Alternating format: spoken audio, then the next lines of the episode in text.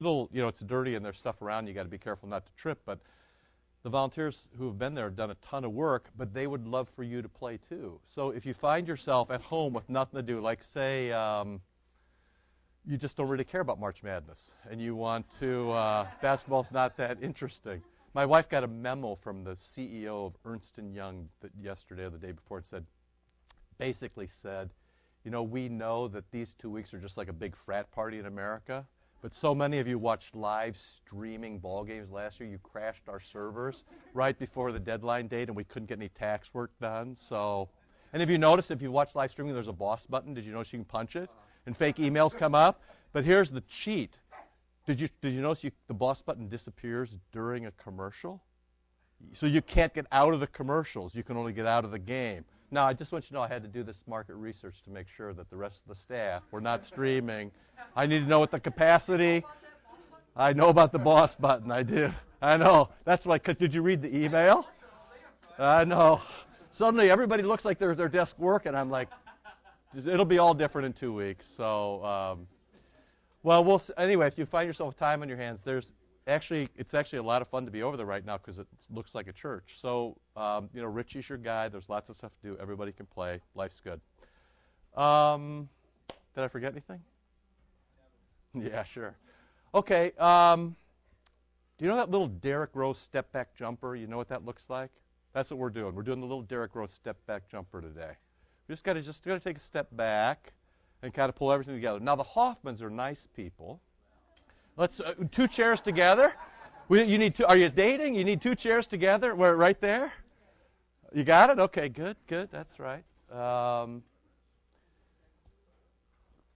here's what we're going to do. Uh, you know, we've, we've been sort of, it's been pretty heavy duty theological stuff, you know, uh, for a while, but we we got to kind of step back and we just want to think about going into the new place. Um, we want to think about what the world looks like and how we see people and how people might see us and what people could uh, you know, might expect from you. So if I say to you, um, if I say to you, now partly you want to you want to be able to kind of get this down to about five words or less, so that you can understand the world and you'll be good at what you're going to do and finding your spot and work on your spot and all that. But partly the reason I, the reason we want to do this is so that you know how we pastors see the world.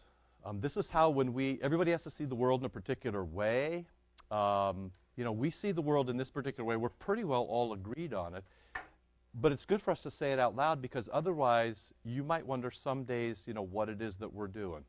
So if I ask you what the world looks like, and the board is not going to be enough. It's going to take about three boards to get this on, but you know, we'll do our best here, okay? We'll start big and I'll erase and we'll move around.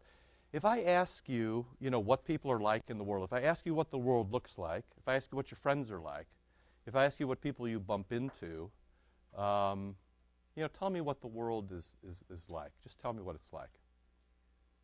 Okay, that's great. Good. Thanks for that. Um, there's a little article in Barron's yesterday. Did you see that some economist who has no, no time on his, he's got too much time on his hands, realized, you know, they're always trying to figure out how much fear there is in any particular economy, and he's correlated the highest fear in Europe is correlated to the countries that most believe in hell. So your Greeks, your Italians, your Spaniards, they're always nervous about the economy. Why? Because they believe in hell. If you believe in hell, everything is uncertain, and you know, and it is in fact going to hell in a handbasket. It's now economically proven. So, um, please, please, if you had to describe the world in one word, let me ask the question a different way. If you had to describe the world in one word, how would you do it? This is terribly important because you got to know what kind of people you bump into, especially after we ran you that passive aggressive thing in the bulletin today, which basically means Anytime anybody's nice to you, you should be suspicious they're being mean to you. You can't believe anything, right? So there you go. I mean, okay, so what's the world look like? Thank you very much. Now, good. And I'm going to try to push you as far away from any theological term that um, that you that you have. So, uh, good. So, broken, self-indulgent. Thank you. Volatile. Yeah, good. This is this has suddenly turned into a spelling test. Volatile. Uh, broken, self-indulgent, volatile. Um, wait, there was one in the middle that was nice. Selfish, but there was one right here in between these two. I couldn't write as self uncertain. That's right. Selfish, uncertain. This is very nice. Extreme. This is good. It is beautiful, um, but that's not the answer I want, so I'm just going to ignore it. okay? Just hold on to that for a second. Hold on to, hold on to that. In about about nine minutes, I'm going to really need that. Okay? Keep going. Chaotic. Good. There we go. Finally, bing, bing, bing. You win the new car. You'll want to uh, see Joe. He's got the car. He's got the car, the keys, and the gift certificates for you. You Get the cruise too. Whoever said that. I don't know who said that. Is that you, Marty? Was that you?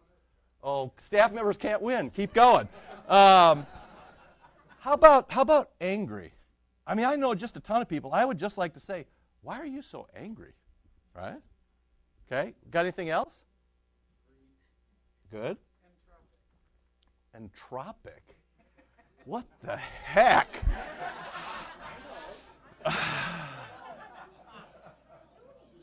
Judy, give it to us in English. I can't actually spell it, but if you were going to say what, is, what does it mean? It means jumbled. Yeah, it's all earthquake, right? It's all it's all bumbling around. Okay, good. I wish I had uh, oof, wish I had a marker that marked. You okay? Anything else you want to just put up there? Say it again. Try the bag. I was like, try the bag, try the bag. Yeah, I got the bag right. Like, try the bag. What does that mean? Uh, okay, anything else? Uh, good, insecure.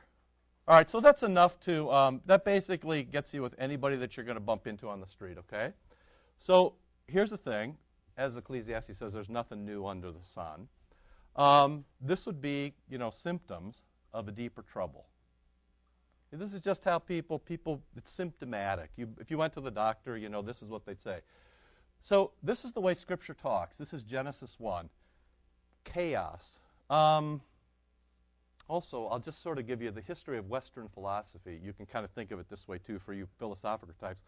Um, things are always broken down. Fear is one of the primary drivers of people. So, what people fear or what they react to is this chaos, and this is the symptom, okay? And you just you just keep making a list.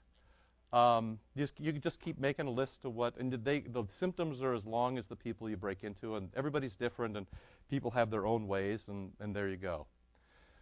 But we sort of start with the notion that this is um, Genesis 1, that this is chaos. And this is the reason there wasn't Eden. Because the world was tohu wabohu. You remember it's all bubbling and foamy and dark and mixed up. The Spirit hovers over the water. And the very thing that God does is gives order, right? So that's why when you say to your kid, clean up your room, pick up your socks, you're giving them a very biblical direction. You know, out of that chaos, the very first thing the Lord did was give order. Okay? So start with the notion that the world is chaotic. That's where we start. And we start with the notion that uh, some, people who walk into our office or walk into this church, I mean, I'm not talking about people who are in the gig now. I'm talking about people who, it might be you, not everyone's, but people, people who just wander in off the street. That's the way um, um, chaos hits them. And basically, a lot of this stuff isn't new for you. You've heard me say all this before. So, chaos, basically, all these symptoms can be summed up in two words. And I've given you this before. This should probably be, I probably should have given you a midterm exam. So, if we were going to, at least for us, you've heard us say this before. How do you sum up all these things? You feel like you're what? Alone and what? Unloved. Thank you very much.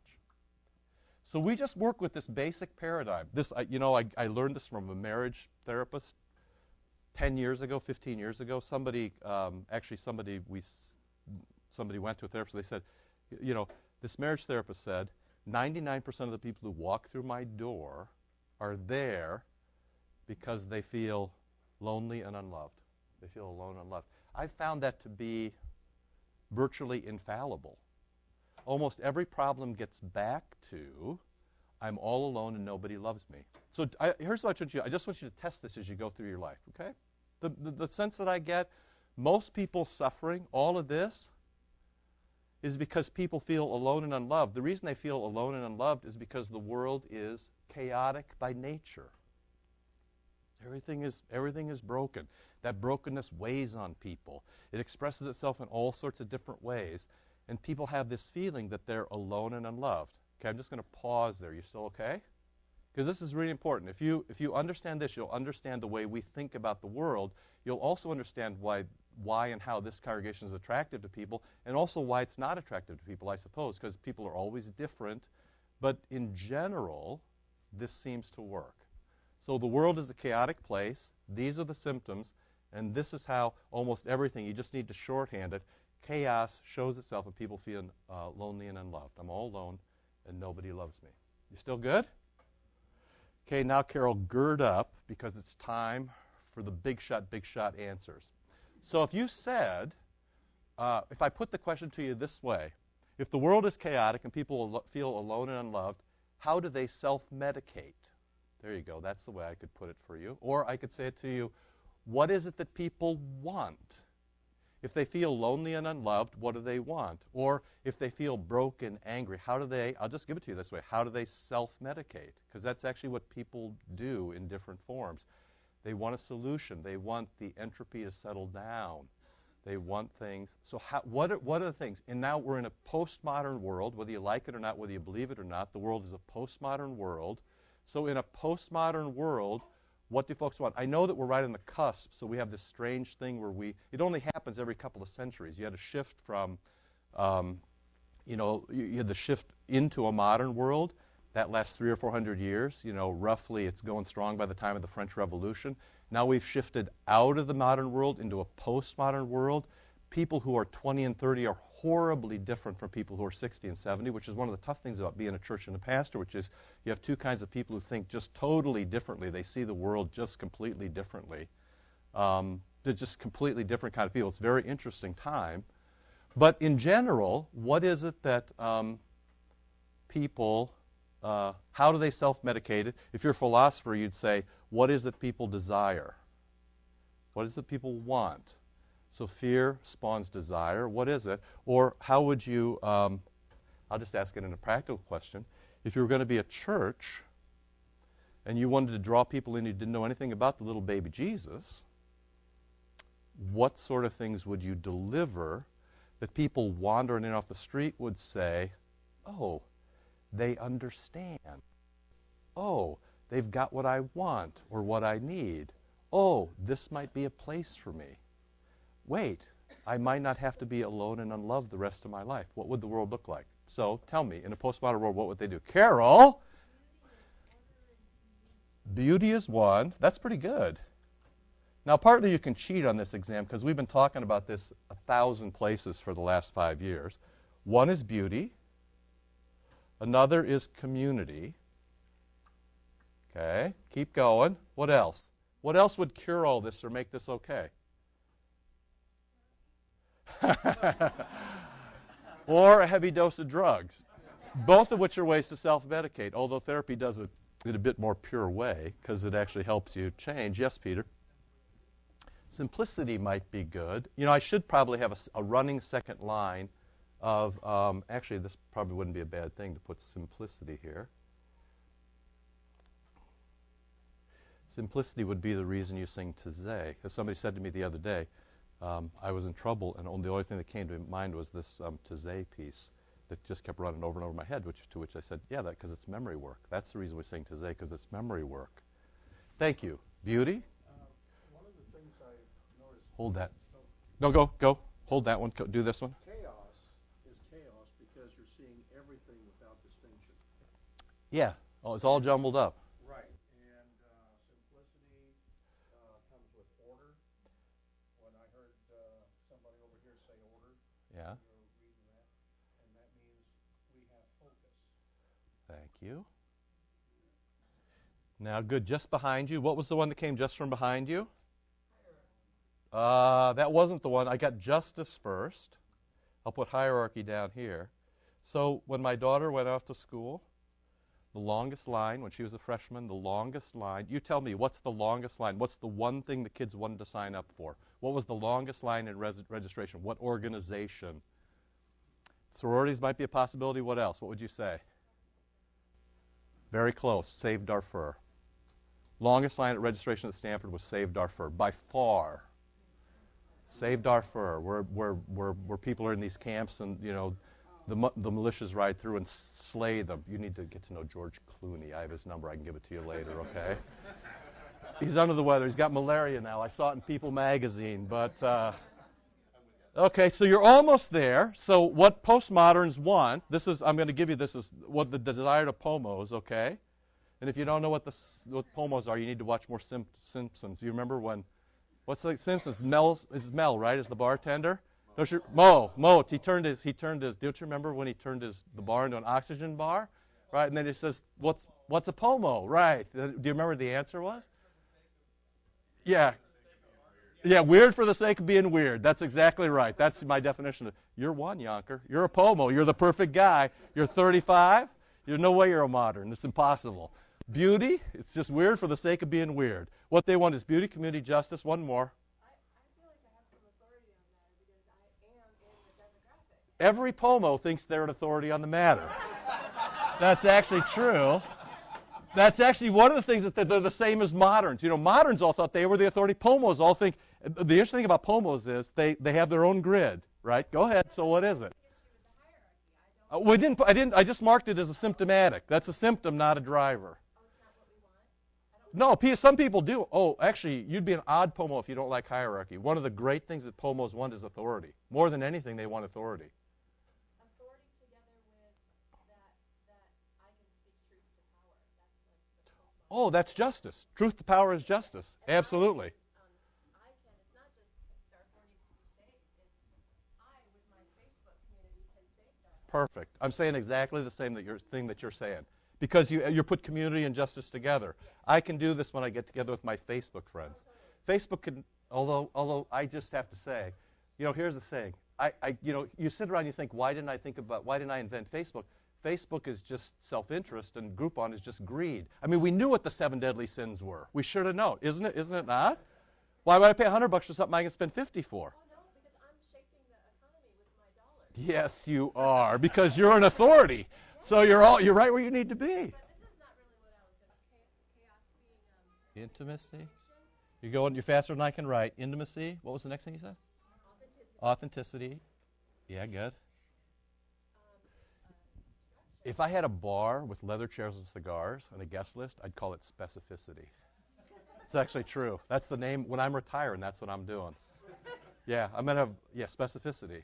That's good. That's exactly right. It would be perfectly pomo. I mean, I can tell everybody what kind of co- I can tell 500 people every morning what kind of coffee I'm drinking. Which would be authority. And specificity. Thank you very much. Give me one more, though. You've left out one critical thing that would be important for the church. Sorry? Clarity would be. Spirituality is the last one, of course. Spirituality of one sort and another.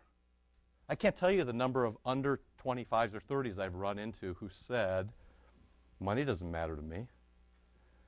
You can't believe how easy the tithing lecture is in the new members class. A lot of people just don't care about money, as opposed to moderns who care desperately about money. It's a completely different generation. It's completely different. That's part of the problem is we've got two completely different ways of thinking about the world. Part of the reason we're doing this is to show you show you how, how, how we're thinking about it. So here's the deal. The first thing is the world is chaotic, and it shows itself in all these ways. People feel alone and unloved, and um, they want all this stuff. And the way that you get this stuff they will tell you these are their definitions, not our definitions. They want beautiful things. They want community. They don't want to be alone. They don't want to be unloved. And they want something bigger than themselves. Okay? So now you tell me what have we taught in Bible study for the last four years on Sunday morning at 10:15? What did we do?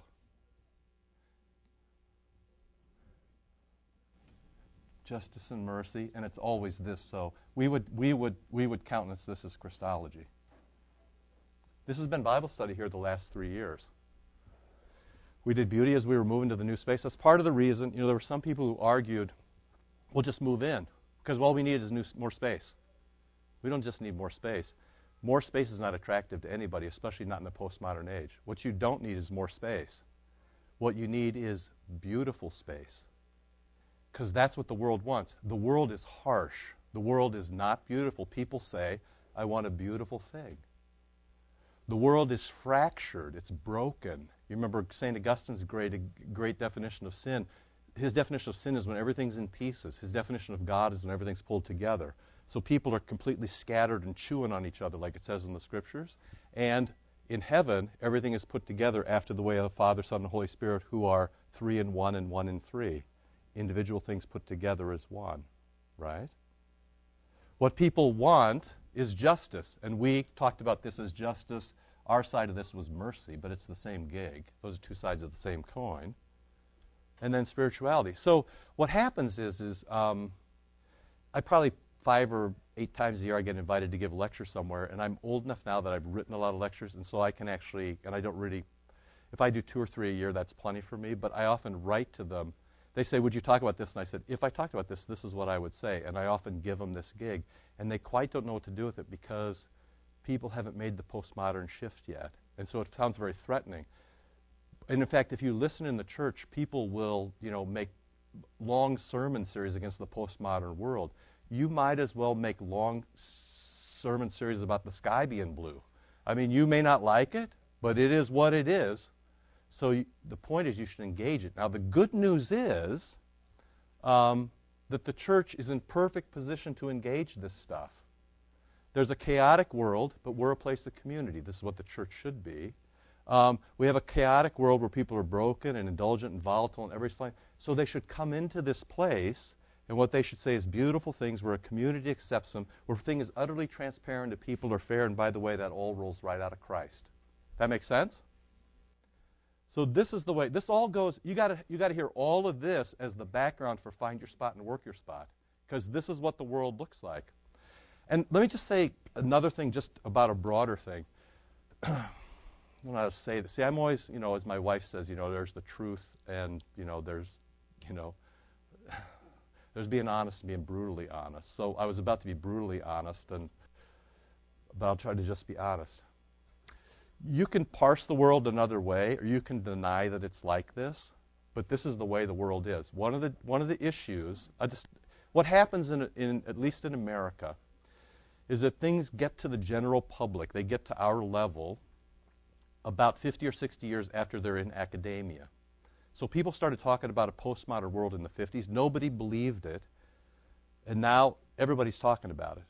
Or um, people always talk now about their perception or their perspective.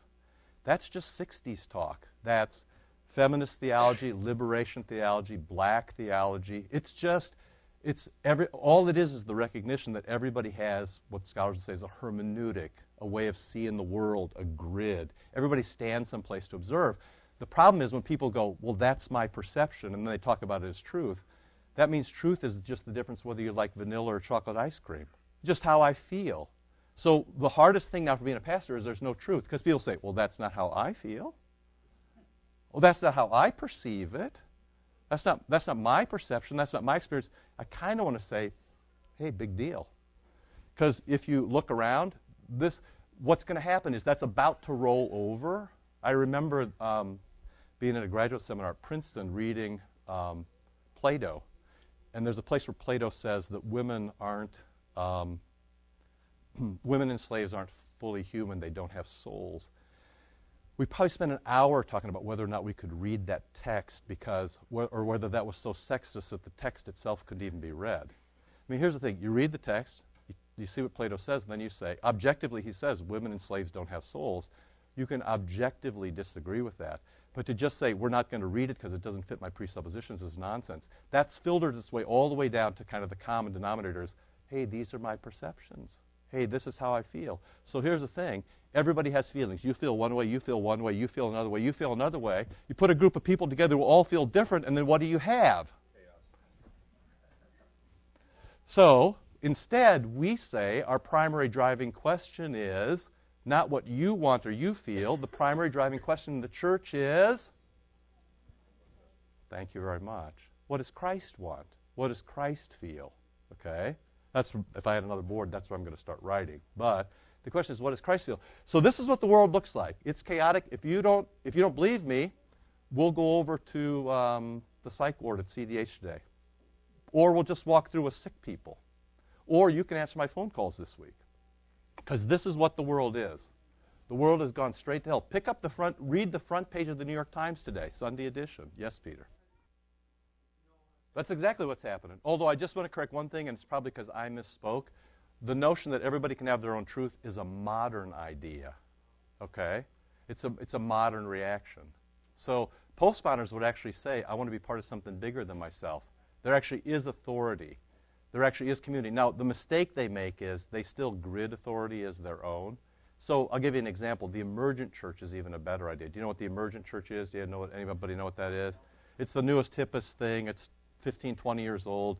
You know, basically in an emergent church, you kind of um, so there's an emergent church nearby where instead of having a liturgy, there's a baptismal font over there, and there's an altar over there, and there's a creed over there, and there's a pastor over there, and there's people saying the Ten Commandments over there, and you walk in and you just kind of find your own way. And if you want to have the supper before you get baptized, that's okay because who are we to tell you what to do? And if you just if all you want today is confession, it's this sort of everybody is to the wind, and you get to decide on your own. Hey, maybe I don't need baptism, or the supper I don't really, you know. It's a very different kind of idea. So people still have this notion that they get to decide what happens to them, as opposed to Christ deciding what happens to them. Okay. So this is the world in which we live, and the difficulty of this world is we're actually living in two worlds. We have one foot in the moderns. That's anybody who's over, you know, about 50, 55, maybe 60.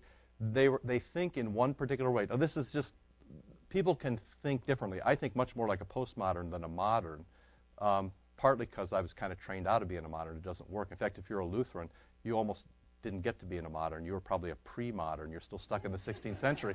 But here's the thing: this is an advantage to you, no lie, because you basically you just you just kind of didn't believe any of that, and guess what? Now everybody decided, hey, we're not going to believe that anymore. So you like you saved yourself hundreds of hours of thinking about things. In years, you saved years of your life, you know, which is you know sometimes there's an advantage to being you know always late and slightly out of breath. So. Uh, what happened is kind of Lutherans almost, in fact, the, the, the, Lutheran church split. Our church split over the modern idea of historical criticism. That's a very modern idea that I look at the Bible. Basically, historical criticism is this I open the Bible and I decide whether or not Jesus said that. It's that simple. I decide whether Jesus said it. That's what the, that's what the Lutheran church split over.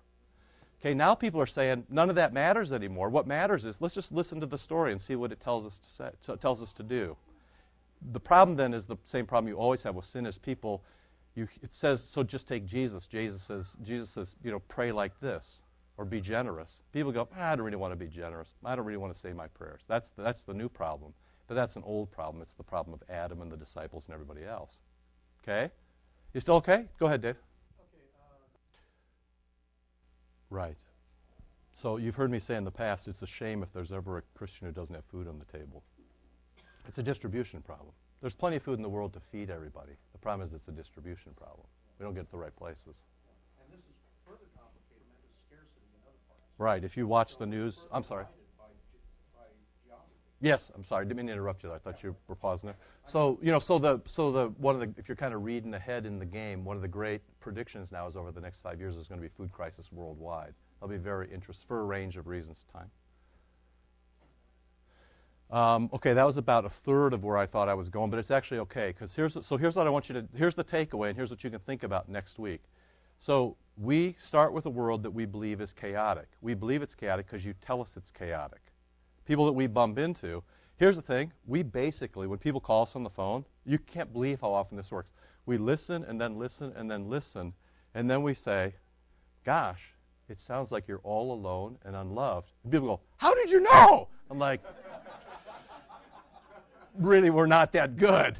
Uh, here's the thing, because everybody feels alone and unloved. So, and I just, I'll give you, so I'll give you your exam for this week. Listen to people who come to you and are in pain. Okay, just listen to people. Just listen, listen to people who are in pain that you bump into this week, and you see if there's anything that doesn't fit into this category. There may be a thing or two, but basically, you'll find out that the world they're going to describe a world that's chaotic. I can't get along with my mother. My father is sick. I've just been diagnosed. I've just lost my job. We don't have food on the table. My old friends don't like blah, blah, blah, blah, blah. Whatever it is, basically what you're going to have is there's chaos and they're going to describe it. All that chaos can be summed as being alone and unloved. And then, and this is, this is going to go to Gaining's point about your job is to church the world. The next thing I want you to think about is whether each of these things in some dose beauty, community, justice, and mercy. We would say mercy because that's what we're interested in. That would be forgiveness of sins. And spirituality, a big dose of Christology. Ask yourself if they had one or all of these, wouldn't their problems be solved? So, so for example, we don't, we don't urge people right away to, to join, the, the, join the church. Here's what I some people just need to sit underneath the new icon for a year and look at it. That's what they need to do. Right? In the old days, it was all about numbers. The moderns are about numbers. We got to measure things. We got to get some metrics on this. That's not where postmoderns are because they don't care about that. Postmoderns feel much more about um, you know the sense of the place. Or if you have people who are always lying about each other, always backbiting, postmoderns are going to flee. You want to ruin your church? Have a big fight. You know, there's a study that um, when people witness a horrific event in a group, about 40% of the people leave and they never come back. And it doesn't matter who's wrong or who's right. It just doesn't matter because people don't want to be around more chaos, right? It doesn't matter who's wrong or who's right. So if you want to blow up your family, fight at Thanksgiving. Because next year, half the people are not coming back. You want to blow up your church, have a big fight. It doesn't matter who's wrong or who's right. People just say, gosh, I can get that at home, right? I can stay at home and get that. So I just want you to do these things. Observe this, whether people are describing chaos, See if it can be summarized like this, and then ask yourself whether or not it can be solved, changed, fixed, medicated, healed by this. And then, of course, you know where I'm going. Next week it'll be, how does Christ do it? And the answer is he does it in the liturgy. And then we need to pull out the component parts of that. And then we need to say, where are all the pieces where you could make that stronger? By liturgy, I don't just mean what's upstairs, I mean the liturgy of life, where all you people find your spot and work your spot. Does that make sense? So, rich as guys, that's a liturgy of life. What is that? That's the guys who built the temple. That's who his guys are. That's his liturgy. Joy group is its own liturgy. That's people giving each other care when, all, when many of the usual places where they'd get care, jobs, where they'd fit in and be community, jobs, family, old friends, it's tough being, you, you've all had this, it's tough being the last one of the old friends, right? We, we see people all the time and say, what do they say? All my friends have died. Right? So lit- joy group is its own liturgy. It's a liturgy for people who aren't working, don't have, let's I hear this in the right way because I got a shorthand. Don't have jobs, don't have family around, um, don't have order to their day maybe, and they live for that engagement with other people. It's an extraordinary valuable thing, right? Makes sense? So in a church you have all these places and now you can kind of see the you can kind of see the method of this, which is so everybody needs to find a spot in one of those places. And the people who, who hammer nails are as valuable as the joy group guys are as valuable as the people who teach Sunday school as valuable as the people who serve an altar guild. Make sense? So the job is for each of you to find your spot and work your spot in a loving communal way that asks, what does Christ want from me? Which then feeds on itself. It builds these things which make you more interesting, and then people will crawl over broken glass to join your church and join your church, they'll find out about Christ, and the circle just keeps going around. You get this? We'll do more next week. But you have to know how we see the world, because then it'll be much clearer to you how you fit into the world, because your job is to church the world. Our job is to church your, you. Your job is to church the world. There's not enough of us. We can't be all the places you are. We can't work where you work. We can't be at your dinner table. We can't pick up your kids from school. We can't coach basketball for you. Right? Make sense? You got it? So if you understand this, then you'll understand what we're doing, and we'll get everybody on the same page, which then builds community, which makes things more beautiful, which makes it, things more spiritual, which makes everything go around, and the thing just keeps going. Anyway, that's the method behind the madness. Make sense? We'll probably have to do another week of this. Next week we'll talk about, uh, and frankly, you know, I'm going to ask you about the seven things I talked about way back 14 years ago when I came, and see how many of those you can remember, and how we consolidate that, and where particular things in the church fit in different spots. We're going to do all of that, okay? So at the end, I may just. Um, I'm looking. By the way, for you people who are smart about computer, I'm looking for a piece of software. I, this is this is true now. Either PC or a, or a or a Mac application. I'm looking for a piece of software that would do some graphing like this and also help me take. If I had 2,000 names, all your names. If you have an iPhone, you know how you slide like you know say how you've got Angry Birds and you want to put that next to uh, Ninja Fruit. You know how that works over? So you just pull that over and it makes it puts them in a little box. I just want to be able to do that. I'd like to be able. I'd love a piece of software I could just pull you over and put you in a piece of box and put you in a box and put you in one. So I knew that everybody had their spot. I've been to probably five or six different software places. Nobody has that. If you can figure that out, if you know where that is, I would love to see it. I need a little, little help there. something really simple. Um, okay? All right, love you. Come back next week. Uh, bring your friends, and then upstairs to the Eucharist. I haven't been there yet. Lord, remember us in your kingdom and teach us to pray. Our Father, who art in heaven, hallowed be thy name. Thy kingdom come, thy will be done, on earth as it is in heaven. Give us this day our daily bread, and forgive us our trespasses, as we forgive those who trespass against us. And lead us not into temptation, but deliver us from evil. For thine is the kingdom, and the power, and the glory, forever and ever. Amen. Thank you. See you.